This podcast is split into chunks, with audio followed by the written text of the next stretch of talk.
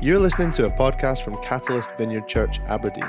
You can find out more about our church, as well as more talks, on our website, catalyst.vin.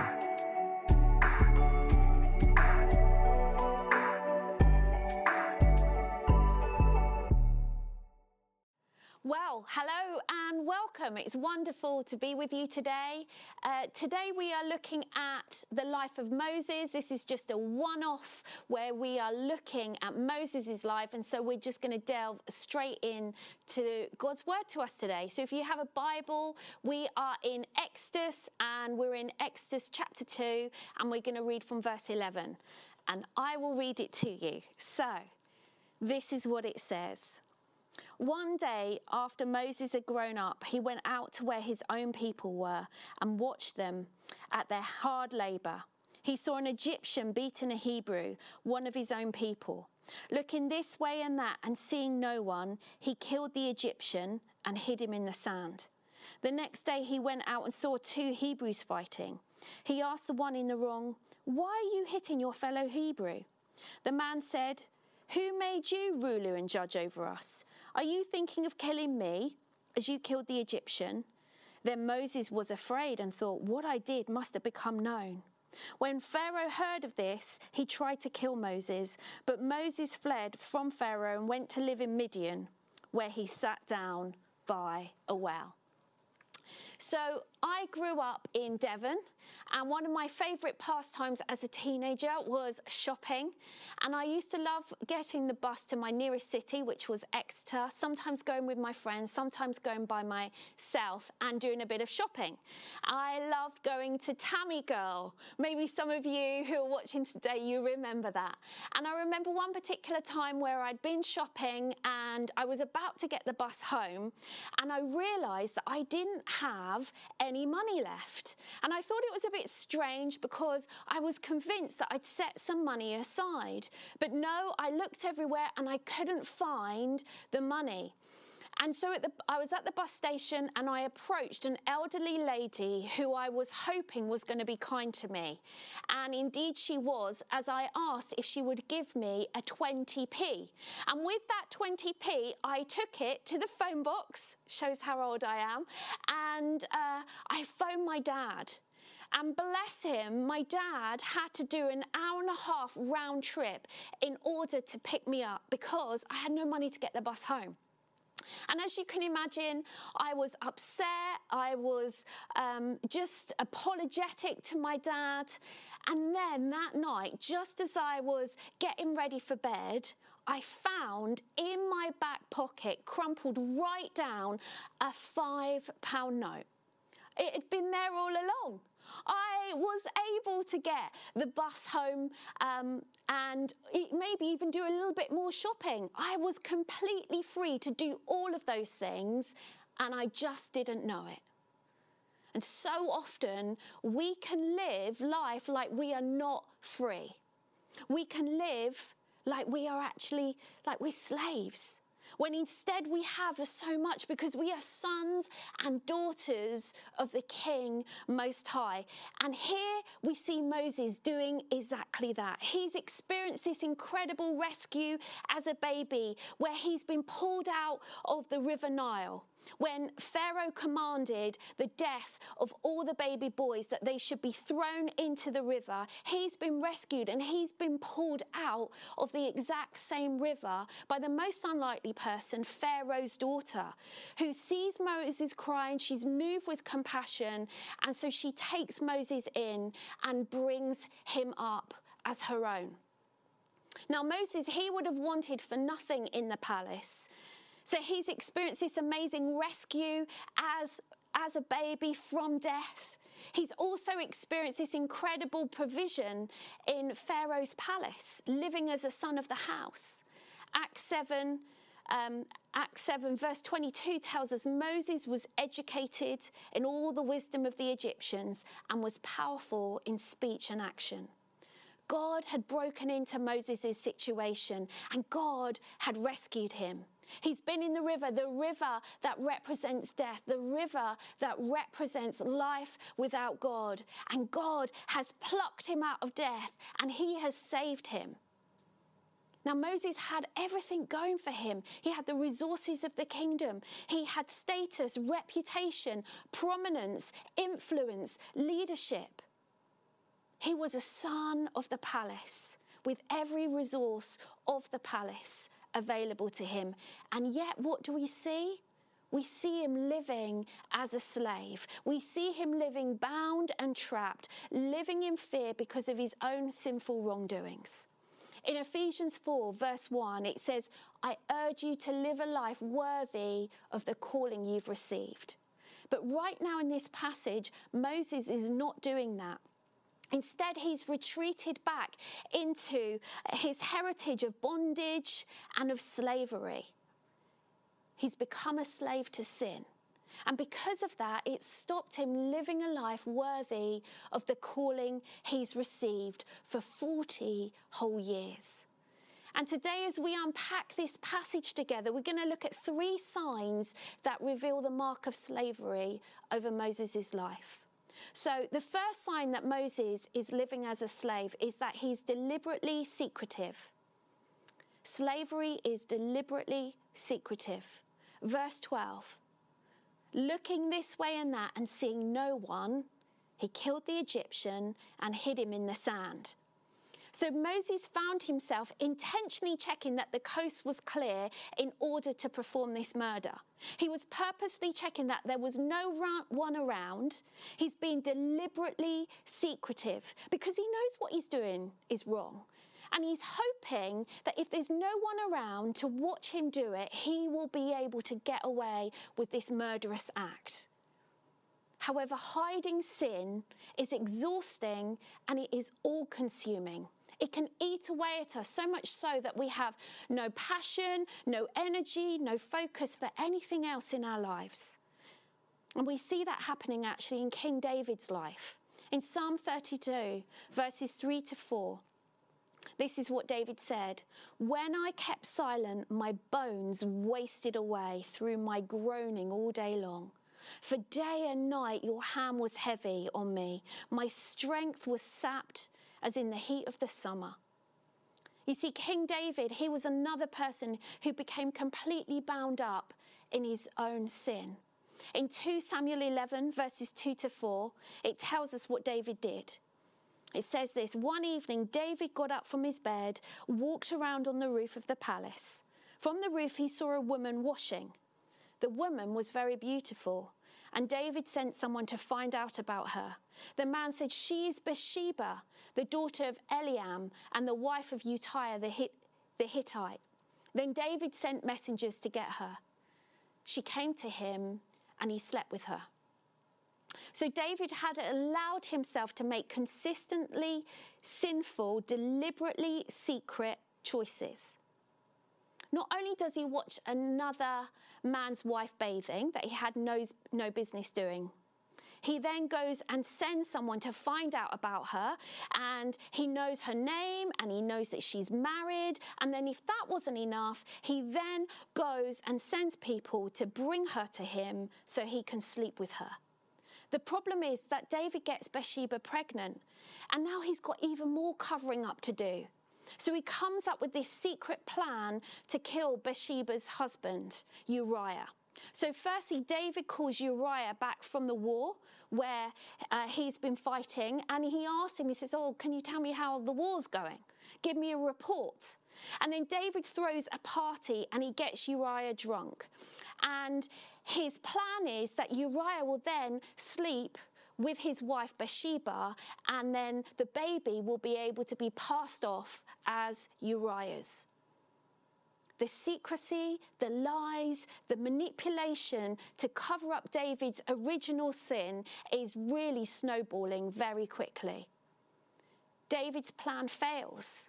And so he becomes so entrenched in his own sin that he decides to put Uriah back into the war. But this time he puts him on the front line of the battlefield, and Uriah is killed in battle. King David gets his innocent husband killed in order to keep his secrets hidden. the road that David is prepared to walk down in order to keep his stuff secret and hidden is actually terrifying. He's become a slave to secrecy and to manipulation. And it's taken all of his energies, all of his planning, all of his headspace. And he's having to cover up one thing after another. And it's having this massive snowball effect in his life. And suddenly, before he knows it, his whole life is shrouded in secrecy. By keeping his sin, his wrongdoings hidden, deliberately secret, it means that peace is not available to David whilst he's still living in that place, whilst he's still living with deception. However, David doesn't stay enslaved to secrecy forever. He comes to a place where he's willing to be open and honest before the Lord. Psalm 32 verse 5 says, "Then I acknowledged my sin to you and did not cover up my iniquity. I said, I will confess my transgressions to the Lord, and you forgave the guilt of my sin." I love this. What a contrast between the secrecy and deception and then the freedom that David receives as he chooses to be open and honest before the Lord. Secrecy doesn't bring forgiveness, but coming clean does. David didn't try and cover up his wrongdoings anymore, but instead he just openly confessed it all to the Lord. He's come clean. And I love this expression, coming clean. These two words, they hold so much power. They hold so much truth. Coming clean means to tell the truth about something that we've been keeping a secret, that we've kept hidden.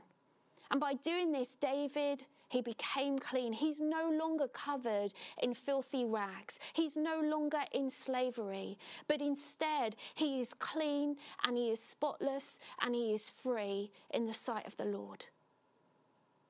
Many of us would have heard about what has happened in Asbury in Kentucky a few months ago.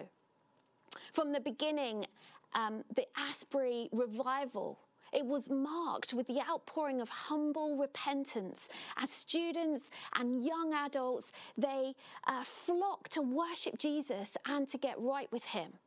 During one of the calls of confession, at least 100 people fell to their knees and bowed at the altar. One woman, she wrote this, "Hands rested on shoulders, linking individual people together to represent the body of Christ. Cries of addiction, pride, fear, anger, and bitterness sounded, each followed by a life-changing proclamation. Christ forgives you." Another person wrote, "From the beginning, there's been a deep brokenness as people have come to the altar, humbling themselves before God and others. Both university students and visitors to Asbury have knelt at the old wooden altar, confessing their sins, declaring their need for God, acknowledging their fears, expressing shame, and admitting deep wounds." Confessing our sins and coming clean is the best thing that we can ever do, because the minute that we do that, we are put right with Jesus. The chains, they instantly fall from us and they fall to the ground, because we're no longer living as slaves anymore, as we experience his freedom. So how do we become clean? Number one, we become clean as we acknowledge out loud our secret sin and we confess it to Jesus. David said to the Lord, "I acknowledge my sin to you and did not cover up my iniquity." There is so much power when we speak out what is binding us and causing us to live in slavery. When there is something that lives secretly in our lives, whether it's an addiction or a habitual habit or lust or pornography or bitterness or self-loathing, Steve Nicholson says that by allowing it to remain a secret, it's like putting food out for the rats to eat in the back alley. because that's where the enemy loves. That's what he feeds off of. He wants to get a foothold into our lives and then bind us in that secrecy, so that foothold then gets larger and larger and grows bigger and bigger. And the way that we get rid of the rats is by stop putting out food for them and by making everything clean. And that's what happens when we confess and we renounce a sin that we've partnered with. And as we do that, we are unbinding ourselves from it. It's like we're pulling up the aeroplane steps. We're removing the foothold of the enemy so he can't stay. He has to go. And that is when we experience freedom. Number two, we become clean when we can know and receive Jesus' forgiveness. David said, "And you forgave the guilt of my sin." You see, David knew in his head and he experienced in his heart the forgiveness of his God.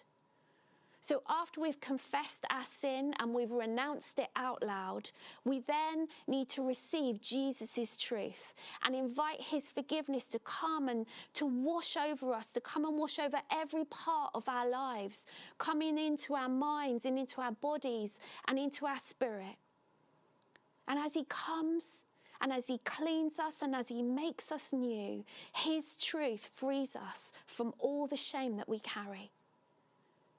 And because of that, we can become free and we feel completely different.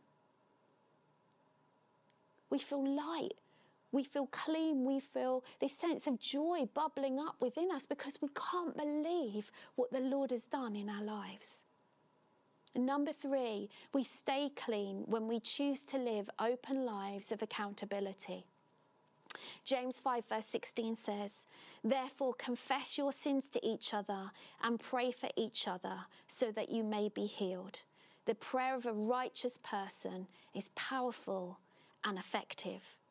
So secrecy is what the enemy loves and it's where he lives. He can't live in the light. He can only live in the dark. To stop the rats returning, we have to stop putting out food for them. And the way we do that is by keeping short accounts with someone that we know and someone that we trust, regularly talking to them about our temptations, what our thought life, our actions, what we've said, what we've done. Because whenever we confess what is hidden in the dark and we bring it into the light, it instantly loses its power over us. The Holy Spirit, prayer, and accountability are the most important things that we need in order to keep walking in the freedom that the Lord has given us. So the second sign that Moses is living as a slave is that he is full of fear. He's full of fear about what people think. So the second sign of slavery over Moses' life is fear. So many of us like a bit of fear if we get to experience it on our own terms. Bungee jumping, maybe skiing or roller coasters or all that kind of thing. I mean, I don't like any of it. Escalators is enough for me. However, the fear that Moses is experiencing is the kind of fear that you run away from and you don't run to. Verse 14, the man said, "Who made you ruler and judge over us? Are you thinking of killing me as you killed the Egyptian?" Then Moses was afraid and thought, "What I did must have become known." So the kind of fear that Moses is suffering is really a fear of what people think. And we see Moses' fear that suddenly, oh my goodness, people now know. And we can see his panic that they know the detail of his sin. You see, that's what fear does. It causes a divide between our public life and our private lives. And we can become so fearful about what people think of us that we avoid it at all costs. However, this kind of fear is illogical. And we can see in the text that Moses feared these two sinful Hebrew men who were fighting instead of the Lord. The Lord, who knows precisely and intimately and with absolute perfect clarity every single aspect of Moses' heart. Isn't it crazy how the fear of what other people think can consume us so much so that we can't even think straight. Rick Warren says, fear is a self-imposed prison that will keep you from becoming what God intends for you to be. We are sons and daughters of the Lord Most High. That is who we are.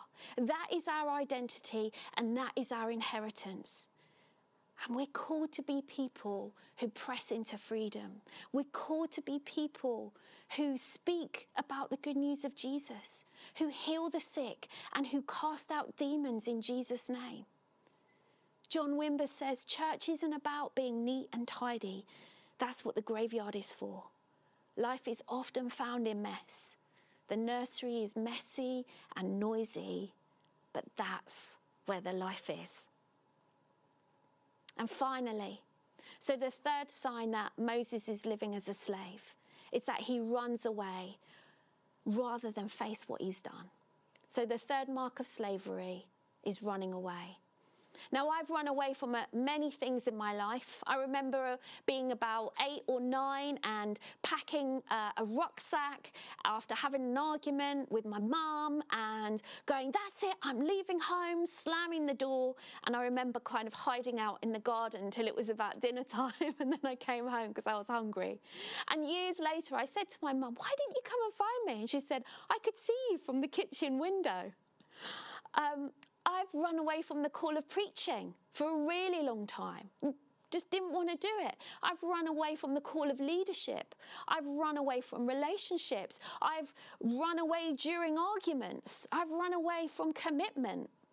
Chuck's a very patient man. He had to wait for me to get my head sorted out before I could say, yes, I wanted to get married. And we got engaged. You see, we all run away from things.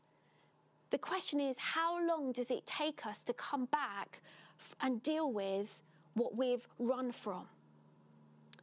Moses didn't only run away, he moved somewhere else. He moved his entire life in Midian, to Midian. He came and he found a whole completely different land. He then got married there. He had children there. He worked there. That's pretty big. I would say that's called running away good and proper. Verse 15, when Pharaoh heard of this, he tried to kill Moses, but Moses fled from Pharaoh and went to live in Midian, where he sat down by a well. Now, we might think, well, good for you, Moses. Good for you running away from Pharaoh. Well done for creating this whole new life for yourself. Now you're certain to be happy. But as we can see, Moses was anything but happy. It was anything but good for Moses because he felt the pain of running away acutely. In verse 22, it says, Zipporah, Moses' wife, gave birth to a son, and Moses named him Gershom, saying, I've become a foreigner in a foreign land. You see, when we run from things, it doesn't just affect us, it also affects those around us as well. And for Moses, that's his wife, that's his family, that's his poor son, who he's given this awful name to, Gershom, which means a foreigner in a foreign land. But also, there's the bigger picture to consider as well. Because Moses fled from Egypt, it took another 40 whole years for the Israelites to be free from the oppression of slavery. Moses eventually returned to Egypt 40 long years after he first fled from Pharaoh. Many of us run from things we don't want to deal with. That's not what makes us a slave. It's when we don't return. It's when we don't come back and deal with what we've run from. That's what then causes us to be in slavery. Because we're not free people. Instead, we're living our lives in the wilderness, carrying with us the pain and the burdens of everything that we've run from. Returning instead of running is the only way the chains of slavery will fall from us. And you know what? We can do that at any point. at any point in our lives, wherever we are at, however far, however long it's been, however deep, however painful, however complex the situation might feel, we don't have to allow it to continue. We can stop at any point and turn and face it head on. And when we do, we can experience freedom that only Jesus can bring. I'll end with this. There is a verse in the book of Song of Songs, and it says, "Who is this coming up from the wilderness, leaning on her beloved?" I just love this picture. What a beautiful image of us coming up out of Midian, out of the desert, out of slavery, leaning on our beloved Jesus. Why don't we pray?